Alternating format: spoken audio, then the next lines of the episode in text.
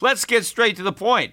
You want to grow your portfolio to deal with the rising cost of inflation, to pay off your debt or your mortgage, pretty much anything standing in the way of you and financial freedom, right? Well, with Yahoo Finance, you can get access to the news, data, and tools that you need in order to help you reach that financial freedom. And when it comes to your financial future, you think you've done it all. You've saved, you've researched, you've invested all that you can. And now you need to take those investments to the next level by using what every financial great uses Yahoo Finance. For more than 25 years, Yahoo Finance has been the brand behind every great investor. They're the number one finance destination, producing a holistic look at the financial news cycle, including breaking news, original perspectives, analyst ratings, independent research, customizable charts, and so much more. For comprehensive financial news and analysis, visit the brand behind every great investor, yahoofinance.com, the number one financial destination. That's yahoofinance.com.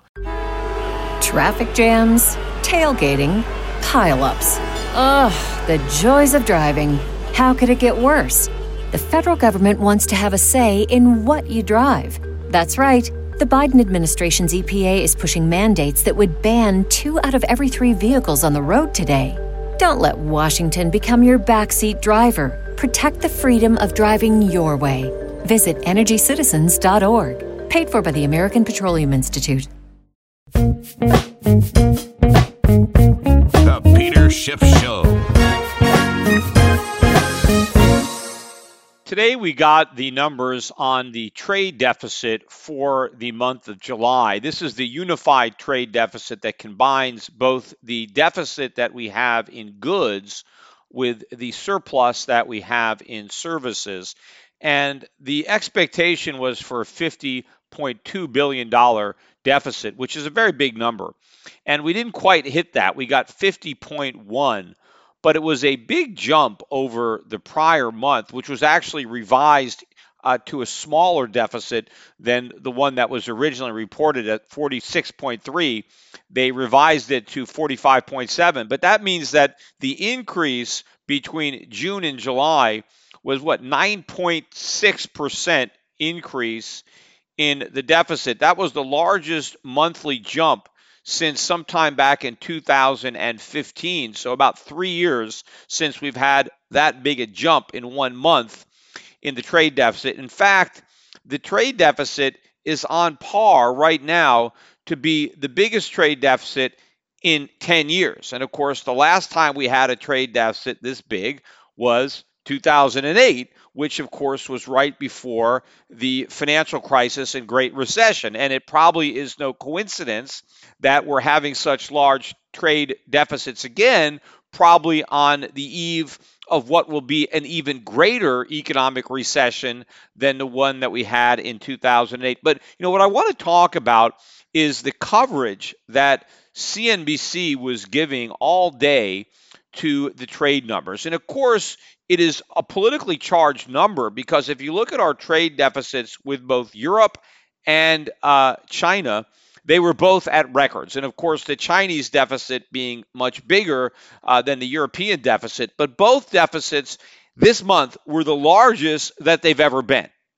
And, you know, Steve Liesman, who is the uh, senior economist, I guess, chief economist at CNBC, I don't even know how many economists they have there. I mean, he's the only one I ever see.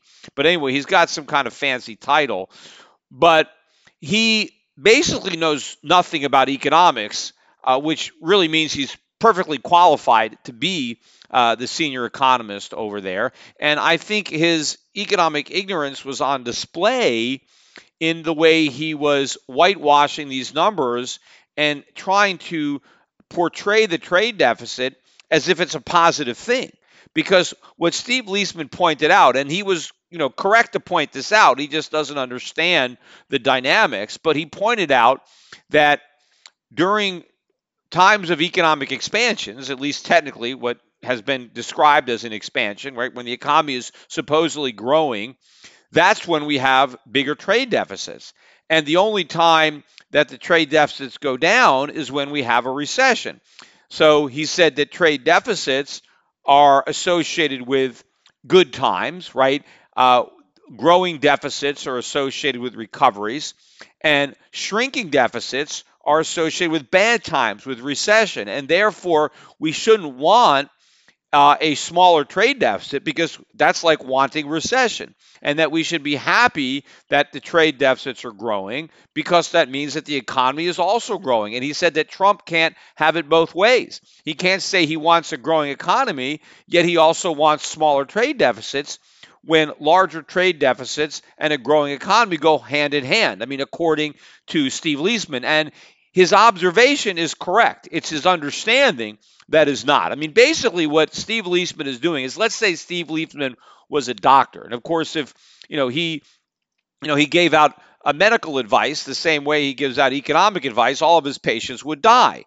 But basically, what he's saying is that, hey, here's a guy that's a heroin addict.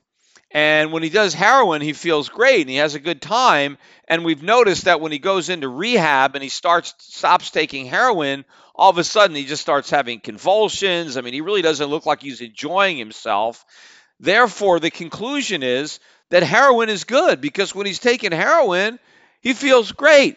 And when he stops taking heroin, he feels horrible. So my my diagnosis is the heroin, it's the lack of heroin that's a problem, and we just have to make sure that he keeps taking heroin and then he's going to always feel good, right? I mean because the trade deficits are part of the phony expansions. They're part of the bubble. You see, if we had real uh, economic growth, then we wouldn't have rising trade deficits we would have falling trade deficits. See, when uh, Steve Liesman describes it to the CNBC audience, he says, hey, when the economy is growing, we have more money and we buy more stuff. And so we buy more stuff that is made in other countries, right? And so that's good. And when the economy is weak, when we don't have as much money, then we don't buy as much stuff, and then we have smaller trade deficits, right? It makes sense if you don't bother to think it out, if you don't really have an understanding of economics, because, you know, they have expansions in Germany, they have expansions in Japan, and they manage to have trade surpluses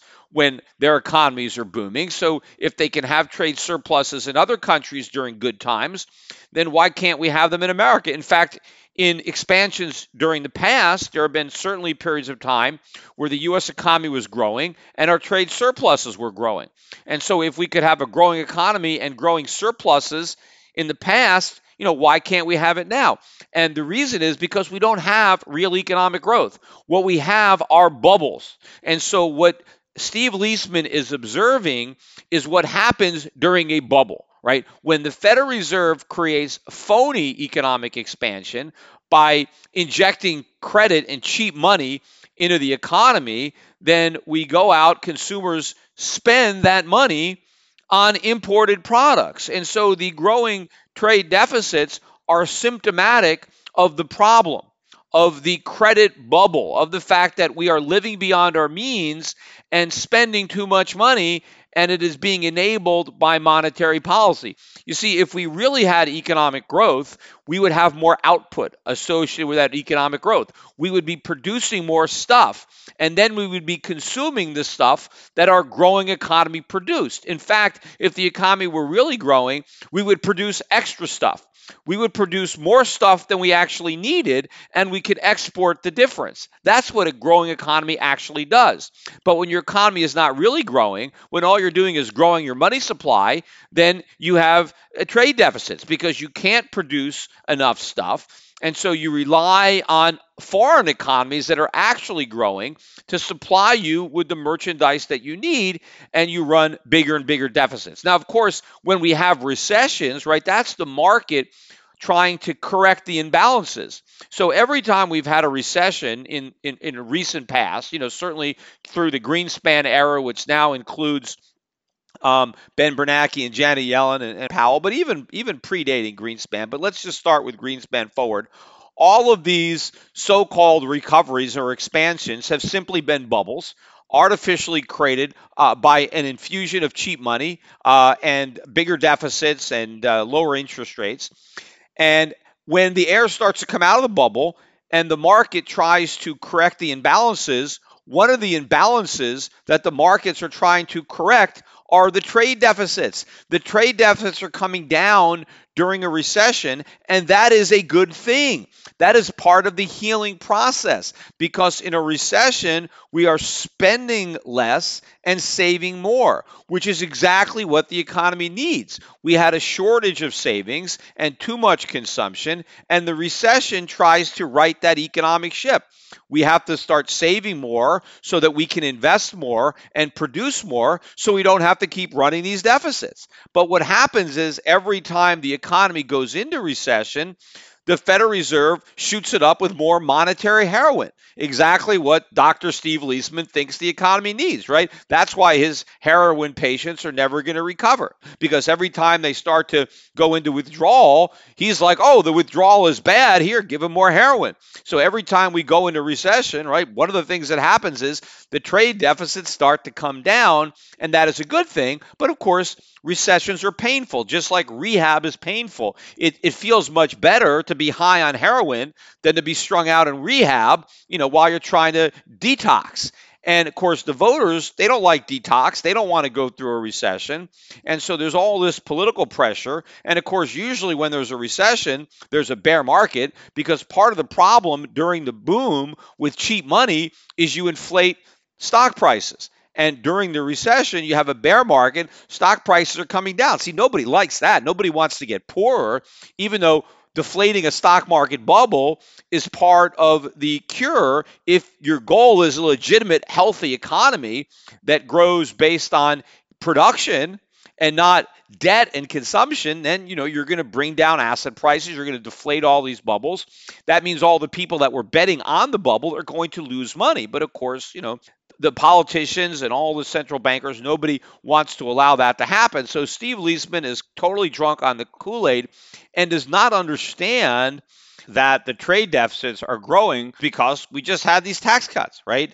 A lot of Americans have more money to spend because of the tax cuts. Well, what does that mean? Well, they're going to buy more imported products because we don't produce the products ourselves. So, to the extent that we have a little bit more money to spend thanks to the tax cuts, well, the trade deficits are going to go up. I said that at the time when we were cutting taxes that the trade deficits were going to grow because people were going to take their tax savings to Walmart and they were going to buy more stuff or they were going to take it to Amazon. I mean, one of the reasons that Amazon stock uh, just eclipsed a trillion dollar market cap today. Now, only the second company after Apple to have a trillion dollar market cap. The main difference is that Apple has a lot more profits than Amazon. In fact, Amazon, I don't even think they still make a profit, but it's the anticipation of profits that has got investors so excited to bid up the share price to a trillion dollar market cap. But one of the reasons that Amazon can sell so many products is because so much of what they're selling has been imported. If the only stuff that you could sell on Amazon was stuff that was made in America, uh, sales would collapse because there would be not nearly as much stuff for people to buy, and the prices would be much higher, so fewer people could afford it. In fact, these tax cuts are, are the main reason that U.S. corporate earnings are up. Right? People keep talking about, oh, U.S. corporations have higher earnings. Not on a pre-tax basis. Their earnings are higher on a post-tax basis because their tax rates have just been dramatically reduced. And so obviously there's an earnings boost there, but that earnings boost happens once, right? We're not going to get tax cuts every year. So it's not like this is a permanent increase in the growth of corporate earnings, it's a one time event. But you know, the stock market wants to price it in like, oh, this is going to continue to happen. And of course, what are companies doing with their tax cuts?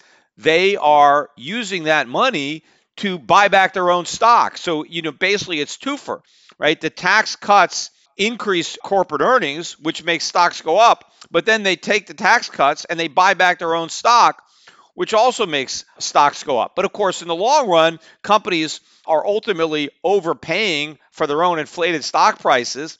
And investors are starting to value these tax cuts without even realizing that these tax cuts are all temporary. I mean, if you look at the political uh, writing, if you read that writing on the wall, you can see that there is a blue wave forming that is likely to wash over uh, Washington like a tidal wave by 2021. And if the Democrats get control of the White House, and if the Democrats uh, have control of Congress, how long do you think those low corporate tax rates are going to remain in effect? I mean, one of the first things that they're going to do is jack up tax rates, and they're going to be a lot higher than they were uh, before the Republicans cut them. In fact, look at just what happened in Massachusetts. You had another uh, far left socialist Democrat win.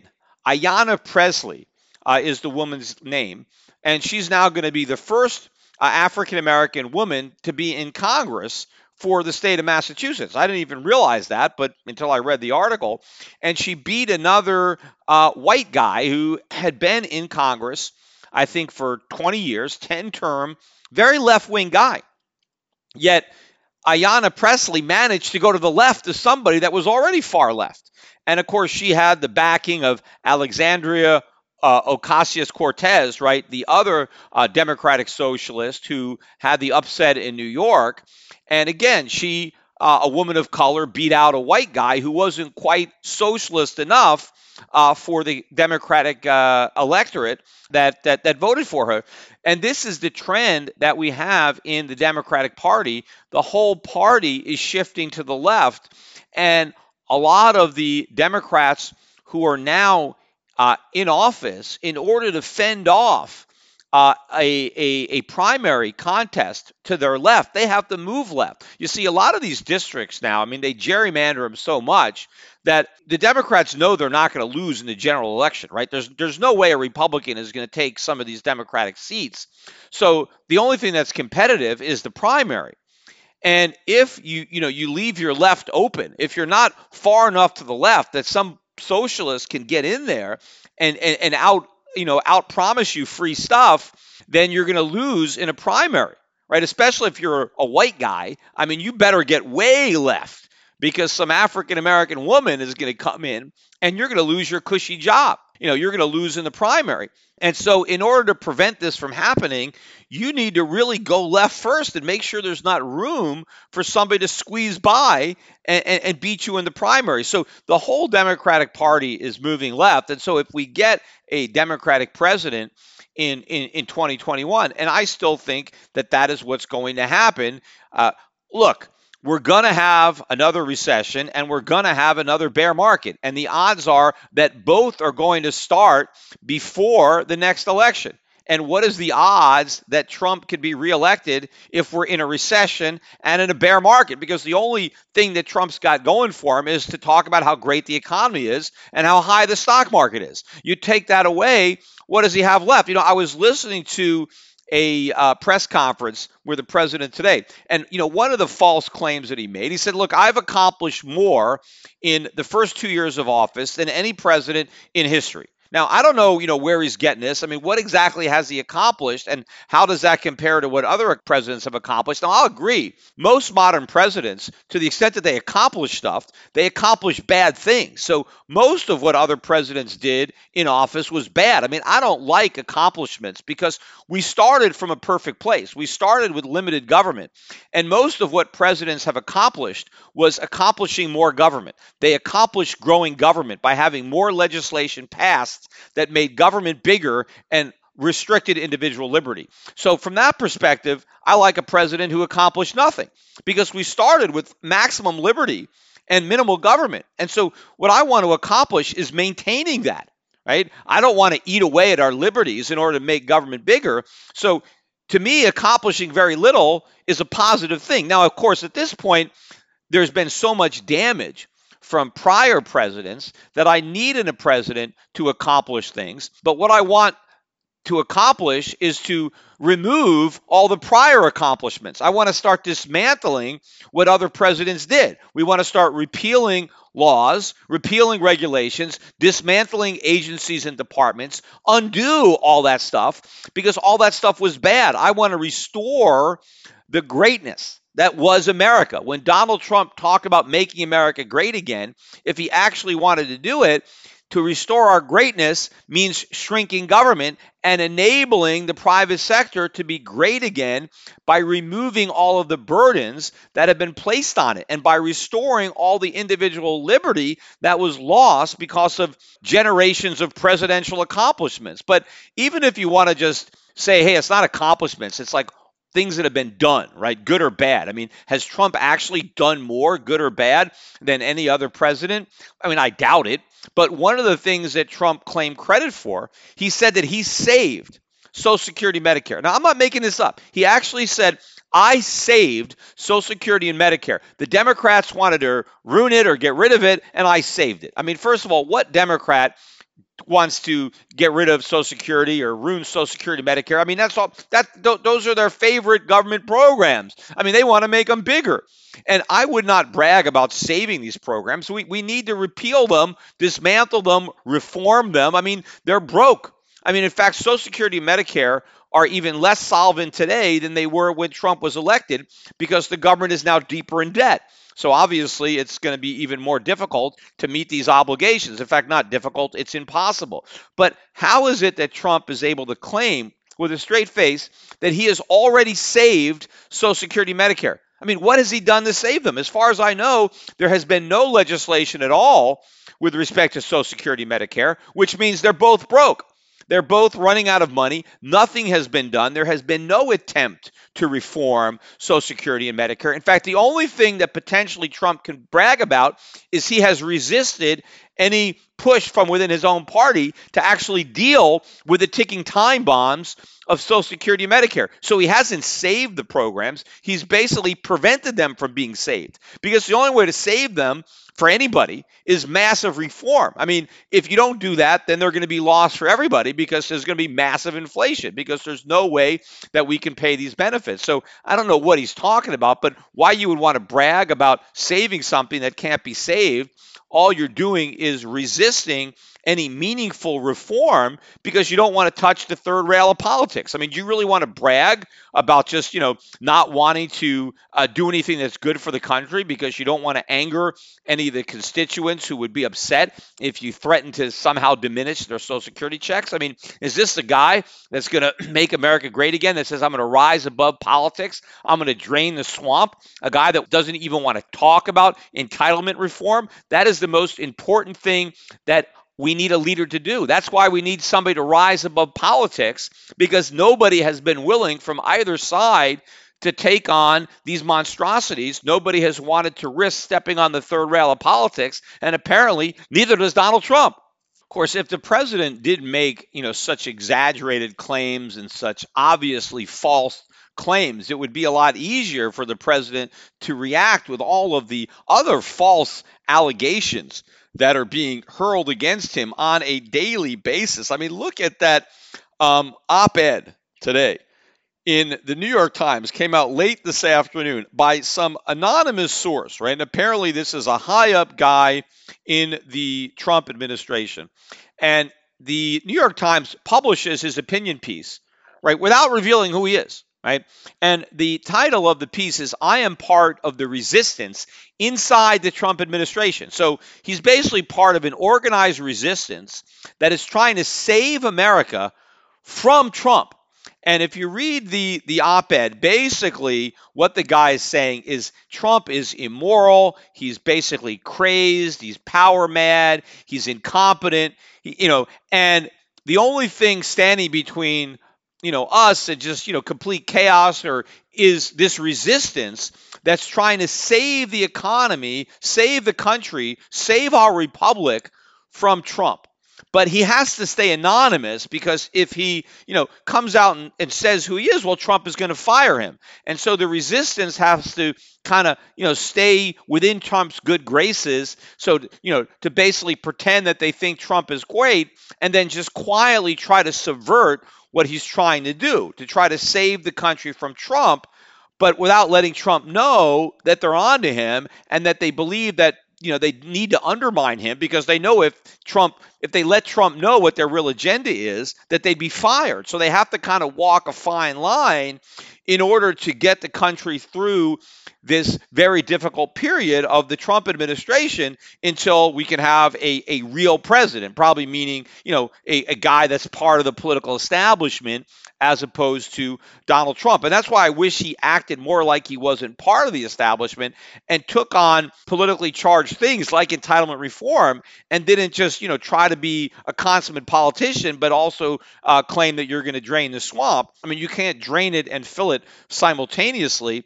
But this whole thing to me, I mean, looks ridiculous because first of all, if you read the the uh, the article, the guy who wrote it, or maybe it's a it's a woman. I mean, we don't know, right? But whoever wrote it claims that uh, they want the Trump administration to succeed, right? Their, their main goal, they're not, I'm not, he says or she says, whatever, I'm not on the left. I'm not a left wing critic. So I'm a, I'm a, I'm a, I'm a fellow Republican. I believe in, you know, the Republican principles. I just want to save the country from Trump.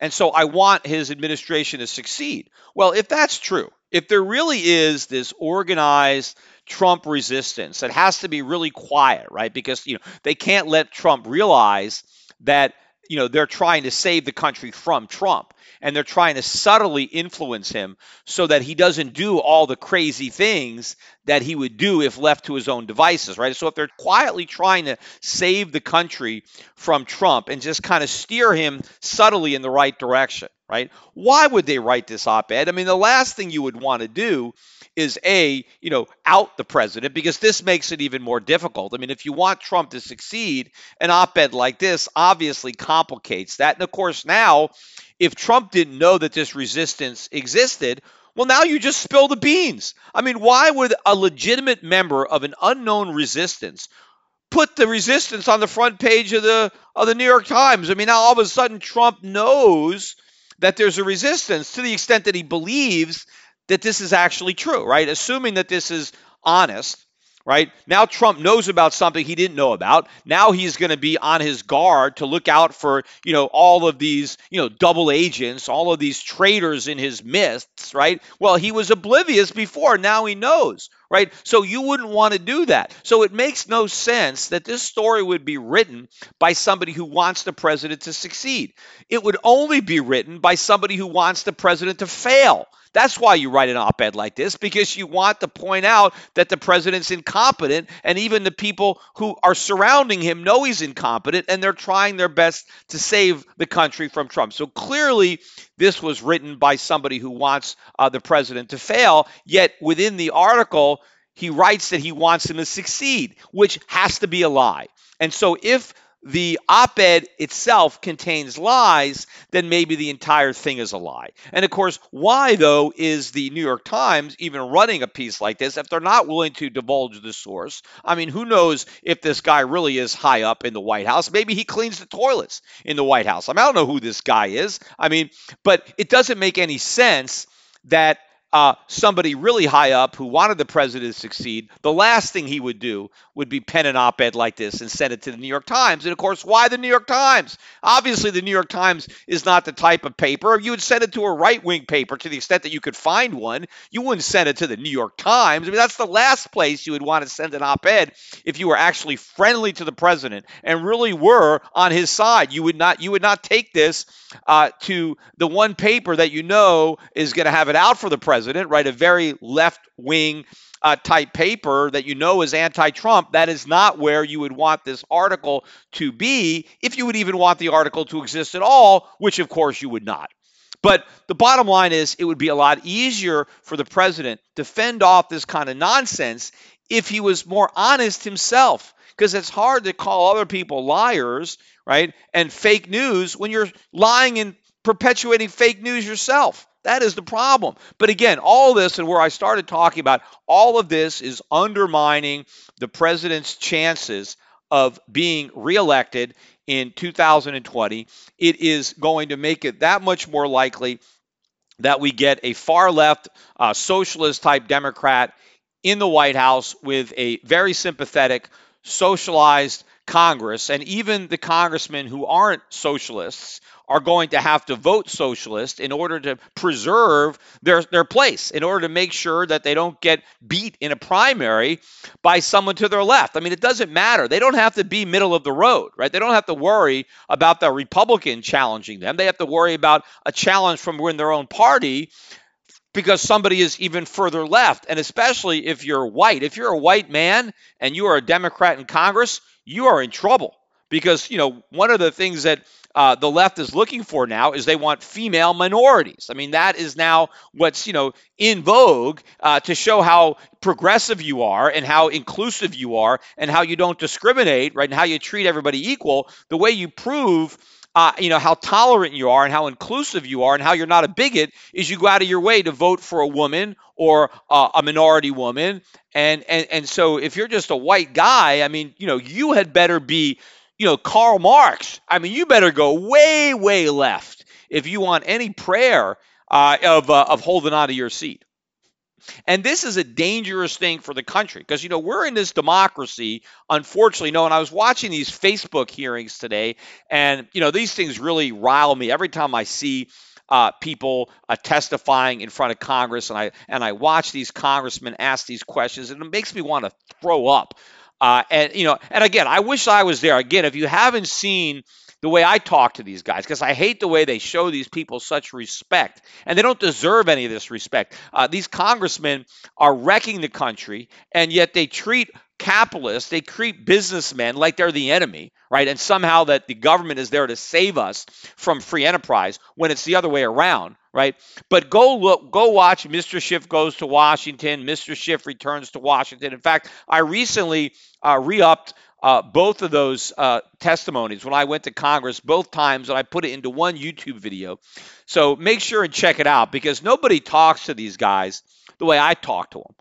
And um, that's the way they need to be talked to. Of course, that's why they're not going to have me testify again uh, because they don't want to be spoken to uh, like that. Uh, they, they, they, want people to kiss their butts, which is what all these guys do. And of course, when people from Facebook and Twitter go up there, I mean, they are nervous, right? Because these guys have the power to regulate the hell out of them. Although I did hear a clip, uh, one thing that, that Mark Zuckerberg said, and I thought it was it was very good, and, I, and I'm and I'm glad that he said it. And I uh, you know and I wasn't expecting it, and it was maybe out of character, I don't know, but he partic- he specifically pointed out that to the extent that Congress passes some new regulation on the internet, that a company like Facebook has plenty of money and plenty of resources, and they would be able to comply with the regulations no problem. But that the problem would be for the smaller companies, the startups, who would not have the resources to uh, be able to comply with the new rules and regulation, which I thought was a stand up thing for Zuckerberg to say, because obviously, whenever government comes up with new regulations, the winners are the established companies who can afford to comply and they not and the reason they win is because it limits their competition. It makes it harder for smaller companies to compete away their market because the smaller companies now have a higher obstacle to overcome. There's another barrier to entry and that barrier has been imposed by government. So it was maybe out of character to see the representative of one of these big companies that would benefit from the regulation saying, hey, hold off, because if you put this regulation in, it's going to actually benefit my company at the expense of all these smaller companies that might be trying to grab some of our market share. Let me just change gears though a little bit. And I want to talk about this article that I read over on the National Public Radio website. And it was about the Icahn School of Medicine at Mount Sinai in New York City. And it was about uh, the fact that the school decided that they were going to do away with their honor society for their uh, med school graduates. And the way the Honor Society would work is the top 25% of the graduating class would be considered for the Honor Society, right? And in order to be the top 25%, you had to have the top grade point average, right? And maybe there was some testing involved, uh, but it was mostly your grade point average. And so the top 25% of the class was considered. But then there were some other qualifications for leadership and, and, and, things like that where it just just get being in the top 25 didn't guarantee you that you made it to the honor society. You had to be judged on some other characteristics, professionalism and things like that. And I think maybe the top 19% or so uh, made it to the honor society. And of course, the good thing about being in the honor society is that when you're trying to apply for residency programs if you if you made it into the honor society that just shows that you were a standout student you're at the top of your class and it probably made it easier for you to get accepted into a better program. And the um, Icahn School of Medicine decided that they were going to do away with the society completely, and so therefore nobody has the ability uh, to claim that they were uh, a member of the honor society, and so now some people won't be able to have that on their resume when they're trying to get these uh, these residencies. But the reason that they decided to do away with it is because of the allegations that it was racist. Now, why was it racist? Well, because the representation of blacks in the honor society was low. And I'm not sure exactly how low it was because it didn't say, but obviously it was lower than maybe the percentage of black students. Obviously, you know, if let's say 30% of the med students or 20% maybe of the, the students are black, uh, clearly, you know, you're going to have not as many blacks that are in the honor society because if they're only a small minority. But my guess is that let's say that blacks represented 20% of the class. I mean, if that, whatever, but I'm just making a number up. But let's say they were 20% of the, the class, the graduating class, but they were only 10% of the honor society, then the conclusion is, well, this is racist because why are, you know, why isn't it the same? I mean, if blacks are 20% of the class, then why aren't they 20% of the honor society? And the fact that they're not, well, that must mean that there's racism. And so they're going to, you know, get rid of the entire society. And again, this is looking at this concept of a disparate impact, meaning that they're going to rule anything racist that concludes with blacks being disproportionately represented relative to their numbers, right? And that automatically means that there's racism. When the reality is, all they're doing is taking the top 25% of these students based on their grades, and those are the ones that are being considered for the Honor Society. And the article points out that that is the barrier that it's not the the other qualities that are that are keeping blacks out of the uh, honor society. It's not the leadership or the professionalism. They're just not getting the grades. They're not making the grades, and so they're being disqualified from consideration because they're not making the cut. Now, is that because of racism? I mean, are all the teachers in New York a bunch of racists? Are they just giving out lower grades to students because they're black? I mean, I doubt that. I mean, I'm sure the, the grades in medical school are you know you did you, you did it correctly and you got a good grade. You did it incorrectly you got a lower grade. I mean if blacks are scoring lower it's because they're not doing as well. And if they're not doing as well well they shouldn't be in the honor society. After all what is the honor society supposed to be about? It's about the people who did the best. And if the people who did the best if there weren't that many black students who qualify well then that's the way it is. But here's the problem and that nobody wants to admit. One of the reasons that this is happening, and probably the main reason or the only reason, is because Mount Sinai Medical School probably admitted applicants who were black and they lowered the bar, right? Affirmative action. They probably went out of their way to get more diversity among their student body. And so they lowered the bar for black applicants. And so probably the typical black student did not do as well in college, did not have as good grades, does not do as well on his MCATs as the typical white student.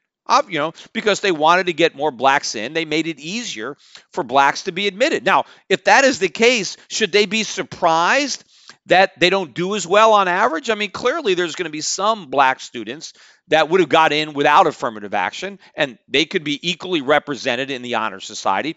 But if you lowered your standards in order to get more blacks in your school, then clearly they're not going to be at the top of the class. I mean, just bottom line. I mean, so what do they want uh, uh, Mount Sinai to do? I mean, should we just abolish all grades?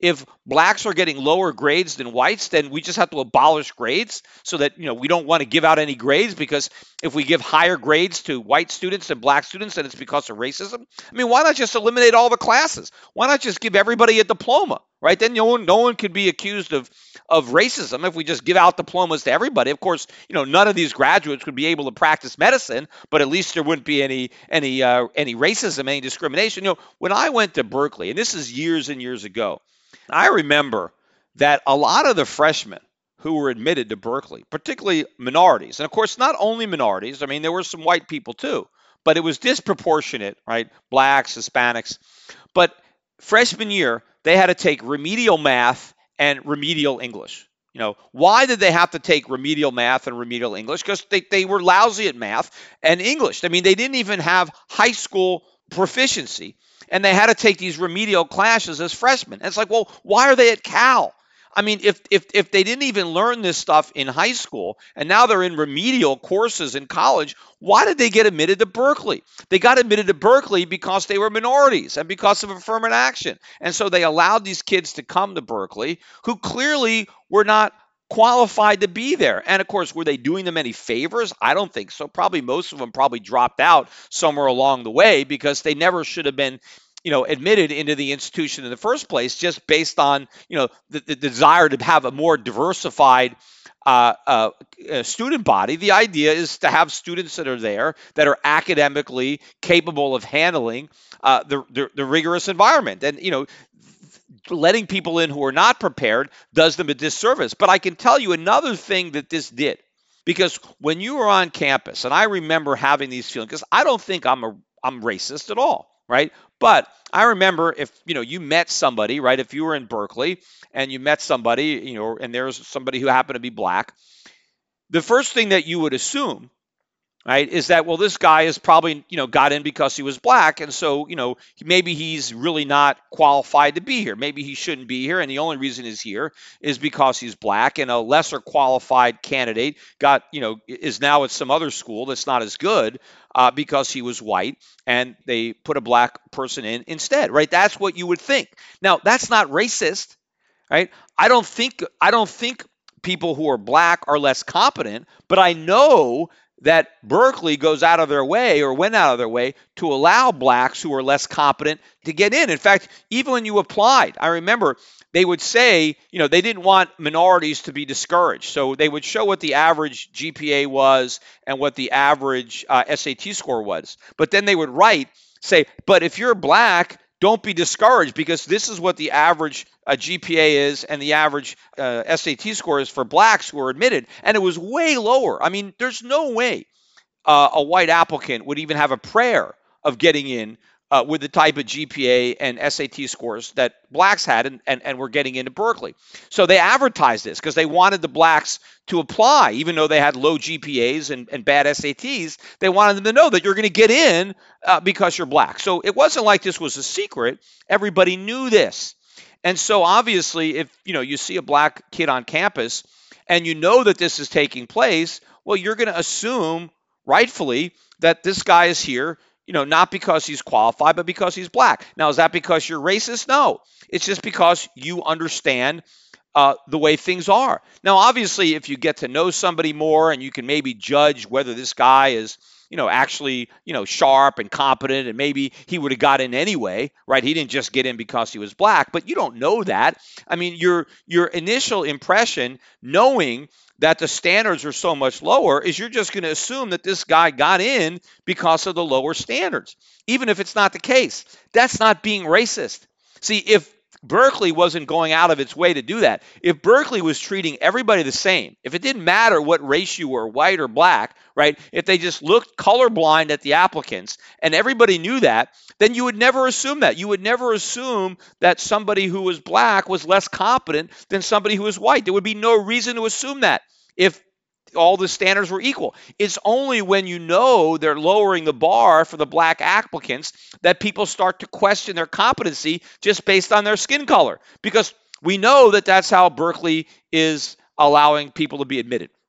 And I always thought to myself, you know, if I were a black guy and I could get in on my merits, I would I would really be pissed off at this whole system because I would know that people would be looking at me and assuming that I'm not qualified to be there, I didn't have the grades, I'm not smart enough, that I only got in because of the special privilege because I was black. And to the extent that people treat blacks differently on campus, it's not because they're racist, it's because of that um, assumption that is being created by the government and their affirmative action program. So I would not be upset at other white students who just you know, assumed that I only got in because I was black, I would understand them making that assumption. I would be upset at the university for allowing lower uh, uh, qualified blacks to get in and then, and then giving me a bad reputation, right? What good does that do? And if we are telling our young black children, hey, you don't have to be as good as your white counterparts, you don't have to score as high uh, on your test scores, you don't have to get as good grades. What are we telling them? We're saying, hey, you're not equal, right? You're going to permanently need a handout. Uh, you're and, and, and you're just basically setting them up for failure. You have to you have to set people up to strive to be the best they can be. Don't tell them right off the bat, we're going to give you a handicap because we know you're not as good. And so we're going to make it easier for you to do this. But that's what happens. And so now all of a sudden, black kids, well, I don't have to try as hard because I know I'm going to get this handicap. I know I'm going to I'm going to have an easier time. And so we set them up for failure early on. Society tells them you're not as good. You have to have special treatment because you can't make it on your own. And all of this undermines uh, successes that I think blacks otherwise would enjoy, but for all the interference, right? This is how all these government programs, all this civil rights stuff has backfired. We have more racism that is cultivated by these laws. I've talked many times about how employers now are uh, you know, are reluctant to hire anybody who's protected, uh, you know, by these all these rules because they're afraid of being sued. They're afraid of all sorts of legal ramifications. And this is not because they're racist. It's because they are acting logically based on the conditions that the government has created. I want to finish up the podcast talking a little bit about Bitcoin and the cryptocurrencies because we have another pretty big sell off going on starting earlier today. You know, Bitcoin has started to recover. I believe the recovery was sparked, as I mentioned uh, on a prior podcast, by that very slanted infomercial that CNBC ran and called a documentary in favor of Bitcoin. And I think there was a lot of buying leading up uh, to that puff piece, and as a result of that uh, that special, I think there was more buying from people who saw it and and got convinced to buy, and now we're getting uh, the sell-off uh, that resulted. But the catalyst today, I think, was an announcement early this morning from Goldman Sachs, and apparently Goldman Sachs had let the markets know that it was considering opening up a trading desk to trade Bitcoin and maybe other cryptocurrencies. And of course, the prospect of Goldman Sachs traders getting into the market uh, was a positive for the whole sector because it kind of validated the legitimacy because you got the big boys, Goldman Sachs, they're going to start trading it just like they trade currencies or or stocks or other other financial assets. And of course, if Goldman was in there, well, maybe there would be more liquidity. There'd be more buying, right? And, and so this was in the markets as a potential positive, and now the rug got pulled out from under the markets today when Goldman Sachs basically said, look, after looking into it, we decided that we don't want any part of it or we don't want to get involved in, in trading. Now, they did throw the crypto crowd a bone by leaving open the prospect that they're still going to be doing some work with cryptocurrencies in that they are looking into maybe offering some kind of custodial arrangements where they would hold custody of cryptocurrencies for institutional clients who wanted to own them but wanted to do it in a more secure environment. I mean, that's something that Gold Money is already doing. They're offering this cold storage and uh, storage for institutions who, you know, want to buy Bitcoin. You know, I mean, hey, if you want to buy it, we'll find a safe place to store it. It's not that we're recommending that you go out and do it, but if you're going to do it anyway, well, you might as well, you know, store your Bitcoin in a place where it's less likely to get stolen. Although at the end of the day, I don't think it matters whether you know it's stolen or not. I mean, if you hold on to it long enough, it's not going to have any value. But clearly, I mean, you still have the opportunity to sell it, and you don't want to have that opportunity stolen from you. But once this news came out, Bitcoin prices started to sink. We're back below uh, 7,000 as I am recording this. We're trading into the 6,900s. But once again, uh, Bitcoin is not the real story. It's all the altcoins uh, that are losing even more value. In fact, as I'm talking right now, Bitcoin is now at 55% market dominance. And this is the highest it's been. Remember, a few months ago when it was uh, under 40% of the market. My prediction that on this move down, Bitcoin was going to get to between 50 and 60% of the market. And we were in the 30s at the time that I made that forecast. And, you know, obviously it happened because we're at 55 right now. And I still think we're going higher. So as, as, as much value as Bitcoin is losing, uh, all the altcoins, uh, Ethereum is really the weakest one of the bunch. I mean, it's down about 14% right now. It's at 245 uh, dollars a coin. I mean, but if you look at the chart, I mean, it really looks horrific. And a lot of these uh, currencies are down over 10% today, uh, some of them between 15 and 20%. And, you know, clearly Bitcoin, though, still well above that 5,800 or so support level, which I still believe is going to be cracked. You know, this last uh, rally created a lot of optimism on Bitcoin. And, you know, I looked at the, uh, the debate I did uh, at Reason, and now that thing is up to about 210,000 uh, views. So it's getting a lot of traction. I mean, I obviously have extra views. I put the, I posted the uh, the debate on my YouTube channel, but the Reason version has uh, the most uh, most views. But again, if you read the comments, 95% of them are basically Peter Schiff's an idiot right? I mean, or some variation of idiot. You know, I'm a turd, uh, I'm a nut, I'm an old fogey, I don't get it. I mean, everybody that's watching it, which again leads me to believe that the only people who are watching the video are people who already own Bitcoin and believe in it, right? You're not getting people who are just interested in Bitcoin and they're trying to decide, you know, whether or not they want to buy it or not. And now they're watching the video because if that were the case, then, you know, you might expect maybe half of them would think, hey, Peter makes some good points. You know, maybe he's right. You know, you would expect to have more people on my side if people were objectively, you know, listening to this debate, but they're not. The only people who are listening to this debate are people who are in Bitcoin or the only people who are commenting on it. If maybe, you know, people who are objective don't bother to leave comments. And that's true. I mentioned that before that maybe the people in Bitcoin feel compelled uh, to say something bad about me because they want to help promote Bitcoin. And so if anybody happens to watch the video and reads the comments, they think maybe if all the comments are about what an idiot I am, uh, that people will think that uh, Bitcoin is good. But I mentioned this before, but go on Google Trends. Go Google Trends and type in Bitcoin, and you will see uh, where uh, Bitcoin is in the search trends. And the peak, right, the most searches uh, when the index hit 100% was in December of last year. And right, that's when Bitcoin got up to around 20,000. If you look at where it is now, it's a seven on a scale of zero to 100. It's a seven. Now, a seven is very low. I mean, I mean, it's no higher than it was a year ago. In fact, it was higher than a seven. You can look at periods of time uh, in the past, you know, five years, right? Go back, you know, over the last five years on a chart, and you'll see that it was, you know, it even got up to 16 uh, in May of 2017.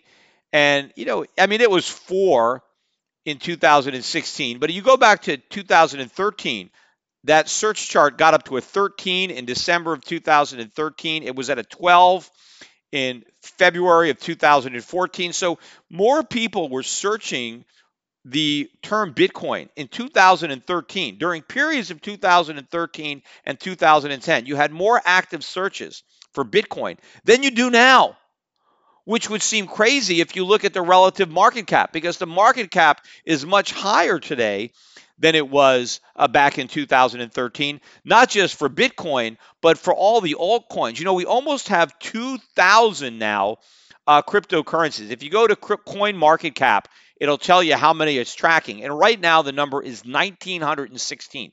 So the number of coins keeps growing. The market cap now is just under 219,000. Remember, at its peak, it was uh, about 800, I mean 800 billion. Right now it's about 219 billion. Uh, but the number of coins continues to grow. But if you look at the market cap today and compare it to the search volume, I mean it's ridiculous because in order to maintain this market cap, in order to maintain the buying, you need a lot more people. You need a lot more people to drive the market higher now than you did four or five years ago when you know the prices were much lower and it didn't take as much money to move the needle. Now you need a lot of people. You need all sorts of new buyers coming into the market in order to achieve any kind of gains when you're already working with a number this large. Yet it's not happening. We are not seeing the increased popularity, at least according to Google, according to search engines. You don't see this huge influx of new people who are researching Bitcoin. And if all bunch of new people aren't researching Bitcoin, where is the new buying going to come from? I think the only buying is going to come from people who already own. So people who already believe in Bitcoin are going to have to buy more. But chances are a lot of these people are already all in. How much more can they buy? You know, now they could probably buy a little more, but they can't buy the same type of quantity that they bought when it was really cheap, right? People bought Bitcoins when they were $10, $100, even $1,000. They can't buy as many now, right, as they could then because the price is so much higher. So you need all these new people coming in. And just looking at this uh, a Google chart, they're not getting that. So the market is going to have to implode. And to me, the trading action looks very negative. And every t- anytime there's even the slightest bit of uptick, you get all kinds of excitement, all kinds of enthusiasm. This is it 20,000, 50,000, here we come. This is exactly how bear markets uh, act. People are, are always excited. Uh, at, at, you know they, they they fall a slope of hope. Oh, by the way, too, I forgot to mention this, and I don't want people to think, hey, I'm ignoring this. Hey, I'm talking about Bitcoin going down, and I'm ignoring gold stocks going down. Gold stocks got clobbered over the last couple days, even though the price of gold is only off by about one to two dollars. Right? Gold was off about six bucks yesterday, and it gained about five bucks back today. Very small drop. Yet yesterday, gold stocks were down about 5%. Today, they're down another couple of percent. You get a 7% move down in gold stocks when they're already low on a $2 move in the price of gold. There is massive pessimism right now in the gold market. It's reflected in the gold stocks. People don't think gold is going to hang out around 1200 because it's barely below 1200. I think it's like 1197 but people expect the price to collapse. It hasn't collapsed yet, but everybody expects it. And so they are pricing this collapse into gold stocks. I don't think it's going to happen. I doubt we're going to stay below 1200 much longer. Meanwhile, one of the reasons that gold stocks are so vulnerable down here is because gold companies can't make any money mining gold at $1,200 an ounce, which is another reason you know the price is unsustainable at this level because there won't be any supply. We know there's demand for gold. Demand is always there, not just from investors or central banks, but from industry, from jewelry companies. There needs to be gold. Gold has to be produced. And if the price is lower than the cost of production, there's not going to be any gold. And then where is it going to come from? And obviously, if gold isn't being produced, the only way to get gold is to convince somebody who's hoarding it to sell it. And believe me, most of the people who have been smart enough to buy gold and who are holding on to it are not going to sell it unless the price goes much higher. And the only way uh, that we're going to get more gold is for the price to go much higher because that's the only way we're going to mine it. In fact, if you look at a lot of these mining companies, they have not been investing in in exploration and development. They're not bringing on new capacity. And so when gold really starts to move, there's not going to be a bunch of supply coming out of the market to stop it and the prices are just going to go ballistic. So you know, contrary to the mood that I'm seeing in cryptocurrencies, the cryptocurrency guys are completely enthusiastic. They're not worried. They're strong in their conviction. They're buying all the dips and hodling, and they're not worried at all. You have the exact opposite emotion in gold and gold stocks. It's nothing but fear. It's nothing but despair and pessimism. There is no hope. That's how you make a bottom. Bottoms are made with fear and despair. They're not made on hope and excitement, which is what we still see in the cryptocurrency market.